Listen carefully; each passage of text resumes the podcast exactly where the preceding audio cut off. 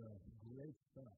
Great stuff, and very, very appropriate for a day like today when we are talking about John the Baptist. Yes. Now, imagine with me for a moment if John the Baptist were around today. Okay, what would he be like? You know, he was a very strange guy back in his day. And I certainly would be a very strange guy today. Say something like, hey, there's a strange guy down by the river, you know, and he wants to dunk people in the water. Now, going to go down and see him? Know, I, would, I would guess that the people that would want to go down and see him probably would be people who, uh, you know, would be wearing dark uniforms and have, you know, flashing lights on top of their cars. Those would be the people that would want to go down and see him. Yet here he was in his day attracting all kinds of people from all over the place. Out there in the wilderness, camel hair, bug breath, and all. Why? Why did so many people go out to see John the Baptist? Well, I think I think because of a couple of reasons.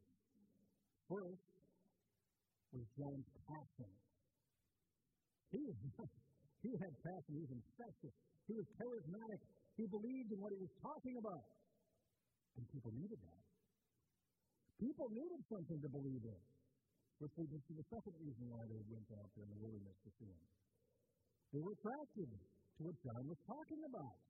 They needed something bigger than themselves to uh, really uh, be, something bigger than the selfish attitudes that they encountered back in Jerusalem. They needed something. They needed the kingdom of God. So when John came shouting, Repent! Yes, that's what it was. Repent! For the kingdom of God is near. They repented. And as a sign of that repentance, they were baptized. Now, those of you who were here last week, and remember what we talked about after a bunch, does this maybe sound just a little bit like the Essenes that we talked about last week? I mean, after all, they were out there in the wilderness. John was out there in the wilderness. They were baptizing. John was baptizing. They were uh, looking forward to the coming of the Messiah. They were looking forward to the coming of the kingdom of God.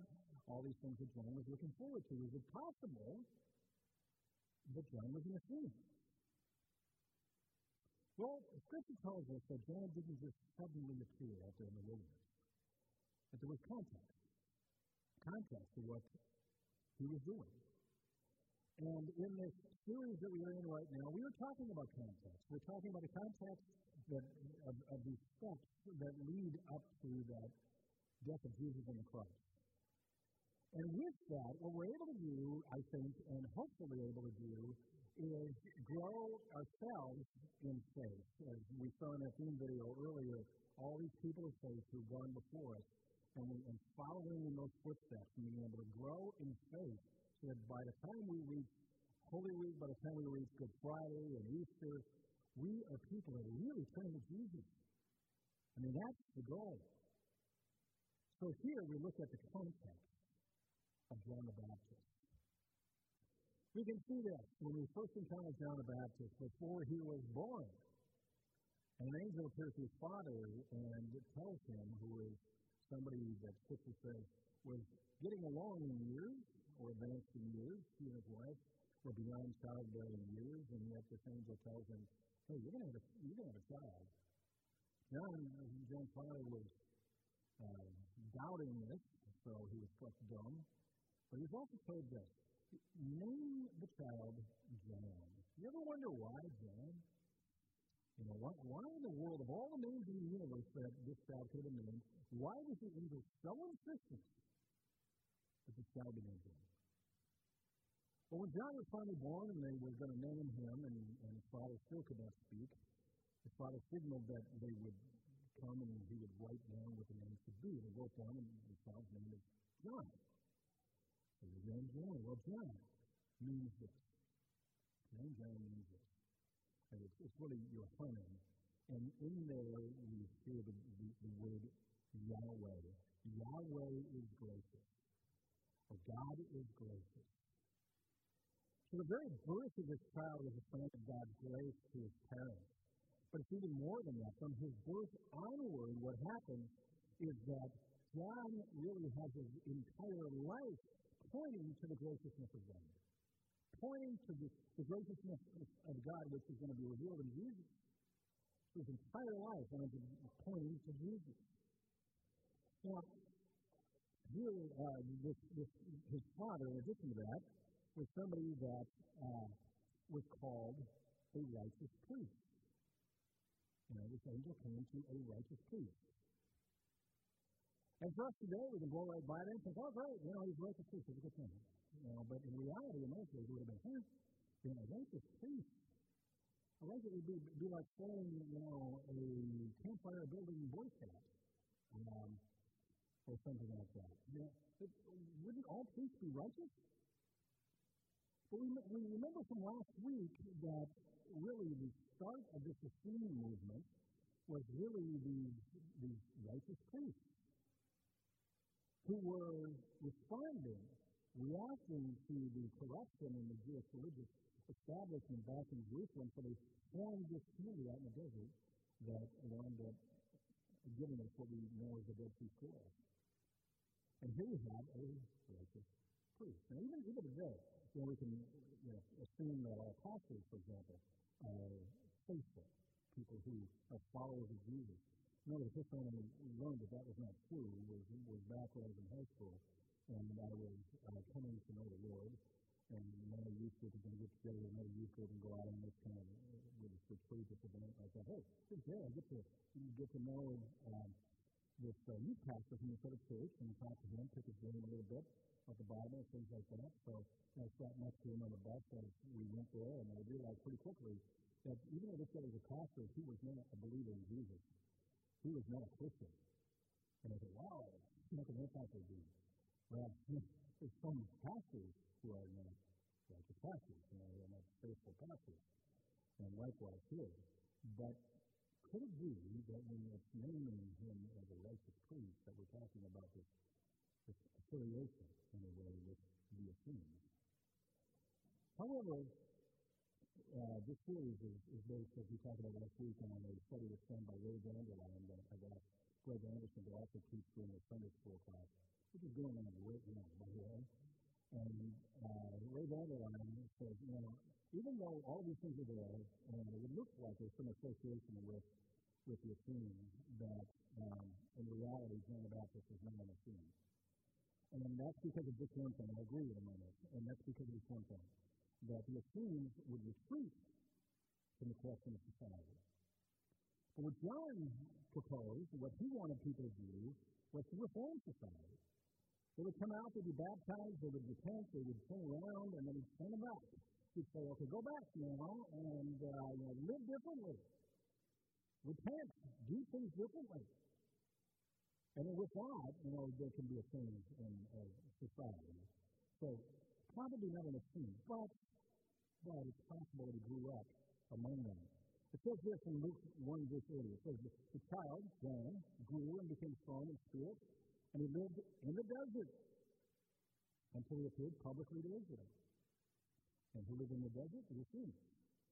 What they did, what was the common practice among the Essenes, was that they would uh, have children that would be uh, given to them, loaned out to them, whatever, like a school, where they would live among them, they'd be raised among them, and they'd be raised in their values and to constantly follow after God. Very possible that John was raised in that way before he went out there, but now in public ministry, he is not among them. So if not, if he's not in the scene at this point, who is John the Baptist? Well, Matthew said of John in Matthew chapter 3, he said this. This is he who was spoken of through the prophet Isaiah. This is who John is. A voice of one calling in the desert, prepare the way for the Lord, make straight paths for him. John was considered to be the fulfillment of prophecy, but specifically, he was considered to be the fulfillment of the prophet, prophet Malachi, where he said that he will send you the prophet Elijah before that great and dreadful day of the Lord comes. He will turn the hearts of the fathers to the children, and the hearts of the children to the fathers, or else they will come and strike the land with a curse. Now, John, in the gospel lesson we just heard, they're asking him about this. They said, Who are you? Are you Elijah? And he says, No. I'm John. Do I need to wear my name tag you know, so you can see who I am? I'm John. You know? But really, what, what John seems to be saying is this, is that yes, he's John. You know, he didn't all of a sudden become Elijah. but he's after the type of Elijah. He's after the form of Elijah. So if you want to know what John is like, what his personality was like, what his passions were like, what his values were all about, what his life was all about, what he was pointing to in life, and what he lived for in life, just look at Elijah. And you're going to see that. You're going to see who John is. Now, when, when, we, when we do that, when we pick up with Elijah, what we can see is this. Um, we can see that, that he had certain events in his life that are going to match up with John. We can see, for example, now John, a lot of us know that John was baptized in the Jordan River, right? Matter of fact, right here, I've got this bottle of water, which, you know, when I keep this in my office, and uh, when I'm really thirsty, I got to remind myself that no, this is not drinking water. What this is, is water from the Jordan River. When my wife and I were in Israel, and we went to the spot in the Jordan River where John was said, said to have baptized, which is by uh, this place that's called Bethany beyond the Jordan, which is at, uh, where the water flows from the Sea of Galilee into the Jordan River. And there, a lot of people will go and they will go into the water of the Jordan and they'll be um, baptized or you know, some, something like that. And uh, here, you know, I've got a bottle of the Jordan River water. And that looks pretty clean here. That's what it's really clean. You know, there, it didn't look so clean. And I was thinking, man, I hope there's not something weird down there. Um, but, you know, so we were in the Jordan River, got this bottle of water they brought, brought back with me. And that would be one place where John was said in the Bible to have baptized. But there's two other places where John is said to have baptized as well in the Bible. The first would be this place that would be, as we continue south on the Jordan River, about halfway down between the Sea of Galilee and the Dead Sea, there's a place there that John is said to have baptized. There, that place is Aenon, near Salem, was what it was called. And then the third place would be at the end of the Jordan River, which would be just before it goes into the Dead Sea, uh, down not too far from Jericho, and the other side of the Jordan River, where John was also said to have baptized. Now, why those three places? You know, when you, when you read the Bible, oftentimes we can just kind of blow by an awful lot of the details of Scripture. And that really asks the questions that are meant to be asked. Because details in Scripture are rarely just simply there to fill space and they're really important. Can tell us something? And here, if you look at these details of those places that are named where John baptizes, and match them up with the one who is his light in the Old Testament, the prophet Elijah, what we can see is that these three places were three places in the life of Elijah that were very significant for him. So John, by baptizing in these three places, was identifying himself with the prophet Elijah and telling us, if you want to see what really is important, look at the prophet Elijah. And you're going to see what's really important. You're going to see what John is about. So if we go there, if we go to the Old Testament book of 1 Kings and look at the prophet Elijah to see what John was all about, we can see this. That Elijah, first of all, appears seemingly out of nowhere. And he goes to the king of Israel, to Ahab, who is leading the people of Israel astray by having them worship false gods. And he says to him, Hey, there's going to be a drought in the land. And there was a drought in the land. And it was significant because it began a showdown between God, Yahweh, and the false god Baal, who was a storm god, the one who would bring rain. And what he's saying is that, no, no, it's not Baal who brings rain, it's Yahweh, it's the Lord who brings rain. So there was this drought in the land that was so severe that the Lord needed to provide for Elijah, keep Elijah alive. So he said, okay, go to this particular place, which turned out to be beyond the Jordan in the New Testament, where Elijah was fed by ravens and he got his water from the stream that would flow into the Jordan River. So the very first place was John baptized. Then Elijah, uh, you know, to bring this showdown to its dramatic conclusion, came away from that place and wound up at um, a mountain uh, that is on the east, excuse me, west side of Israel. And uh, there, this great mountain, he challenged the prophets of Baal and Asherah to a duel. It's just him, this one passionate prophet who had so much passion he could match 850 prophets of Baal and Asherah. And, and the challenge was this okay, two altars, prophets of Baal and Asherah, 850 of them, you know, put the sacrifice on the altar there. We got the people of Israel gathered around as the, as the audience watching this thing. And uh, whichever God rains down fire from heaven to burn up the sacrifice in the respective altar wins. That's truly God who can do that. Passionate thing to you know, expect and, and context going on here. So 850 prophets of Baal and Asherah dancing around, cutting themselves, doing all kind of weird things, exhausting themselves. Nothing happens until finally Elijah has got his altar over here to the Lord with a sacrifice on top of it, and he tells people, okay, this isn't good enough. I mean, this guy's passionate. This isn't good enough. Douse it with water, so they pour water out. More water, more water, more water, until finally the trench all around it is filled with water. The thing is soaking wet and out of heaven comes this bolt of fire and, and consumes the sacrifice on the altar. The altar itself is incinerated. All the water is vaporized. Everything is gone. I mean, you know, a dramatic, passionate moment. Elijah was a passionate guy. People in Israel responded by you know, burying their face in the ground and saying, The Lord, He is God. The Lord, He is God. Because this is what He was all about. It's about pointing people back to the Lord so they would repent from going the wrong direction and follow the Lord instead. I mean, what a God. He's passionate, he wasn't. Jezebel, king of Israel, a little upset. These are her prophets over here. After all, the 850 prophets of Baal and Asherah got a little bit upset, but he split his life, and he became very depressed and out into the desert, the wilderness, where he eventually wound up at a place where he wanted to hear from God. And if you're a passionate guy, what kind of voice might you think God might have? A passionate one, a loud one. You know, fire, thunder, you know, wind, oh, yeah, you know, a tornado, hurricane, or things like that. But man, the thing is that God wanted to really speak to him, and a way to speak to a passionate guy like that would be in a voice that is really hard for someone like that to listen to, to slow down enough to be able to hear. A lot of us might be able to relate to this because the voice was a so small voice of God.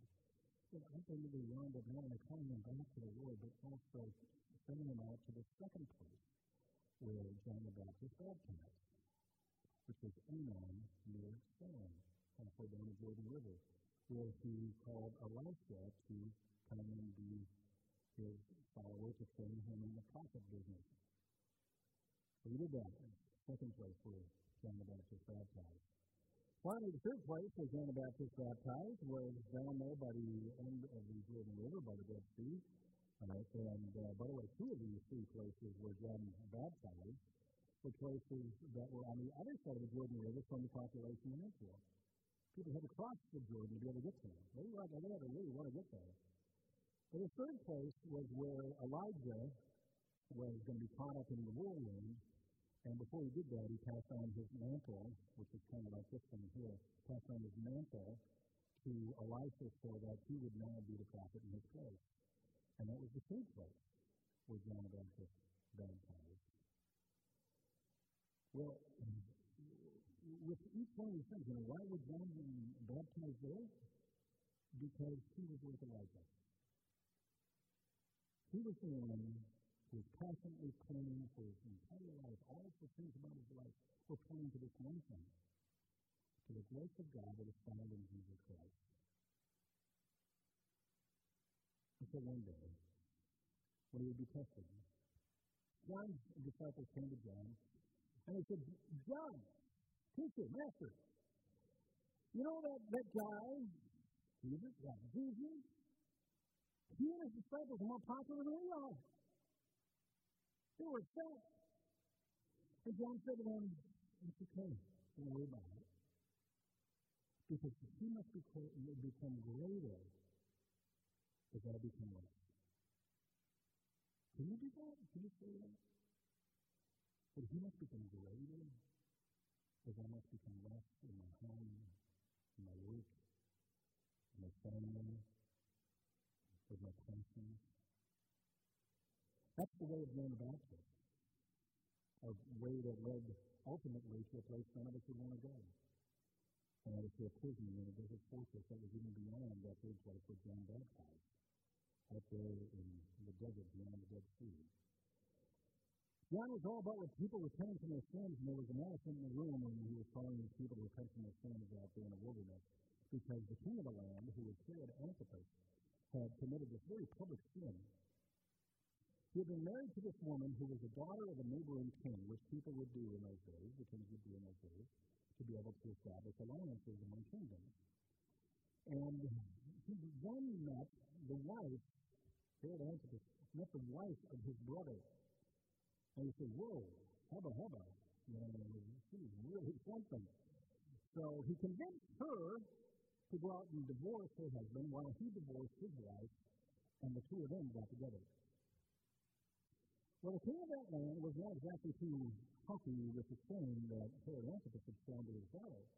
So he rallied his troops and he came into uh, Judea and he attacked the forces of Herod Antipas and completely destroyed them. So much so that Josephus, who was a historian uh, for the Romans, wrote later on about John the Baptist. And he said that when Herod's forces were destroyed, people really believed that that was retribution, God's action for the things that Herod Antipas had done to John.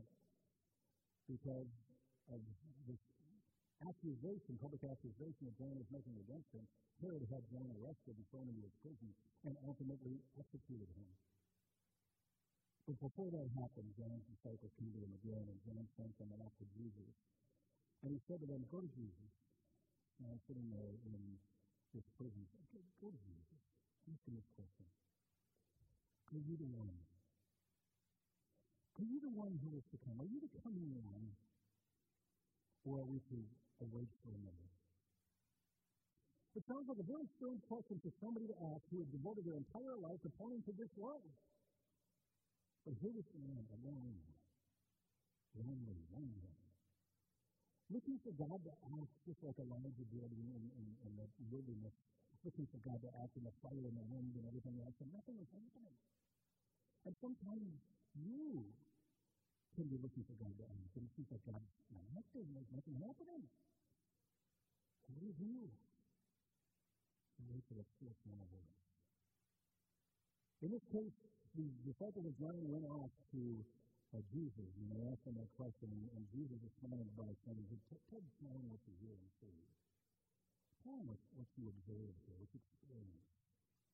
Blind receive sight, the lame walk, those who have leprosy are cured, the deaf hear, the dead are raised, and good news is preached to the poor. Blessed is the man who does not fall away on account of him. Yes, John, this is the Messiah, this is the coming one. But then John had to still wonder, why am I in prison? Because John, remember your name. God is gracious. When you're in that situation, you're wondering, where is God? Why, why don't we have fire? Why don't we have you know, the, the world? Why don't we have God you know, doing these big things? Remember God is gracious. And that takes still small voice for us today. And I can know that His power, in the midst of a world that is anything but gracious, is power in God's grace. We see that power in what John points to with his entire life. See that God is gracious and that Jesus is proof of that. I challenge you to live a life with the passion of John the Baptist pointing to that gracious God, just like John's entire life did, but pointed to him, who is the coming one. Make everything in you, as it was to John, that which points to the grace of God that's found in Jesus. Let's pray about that. Please.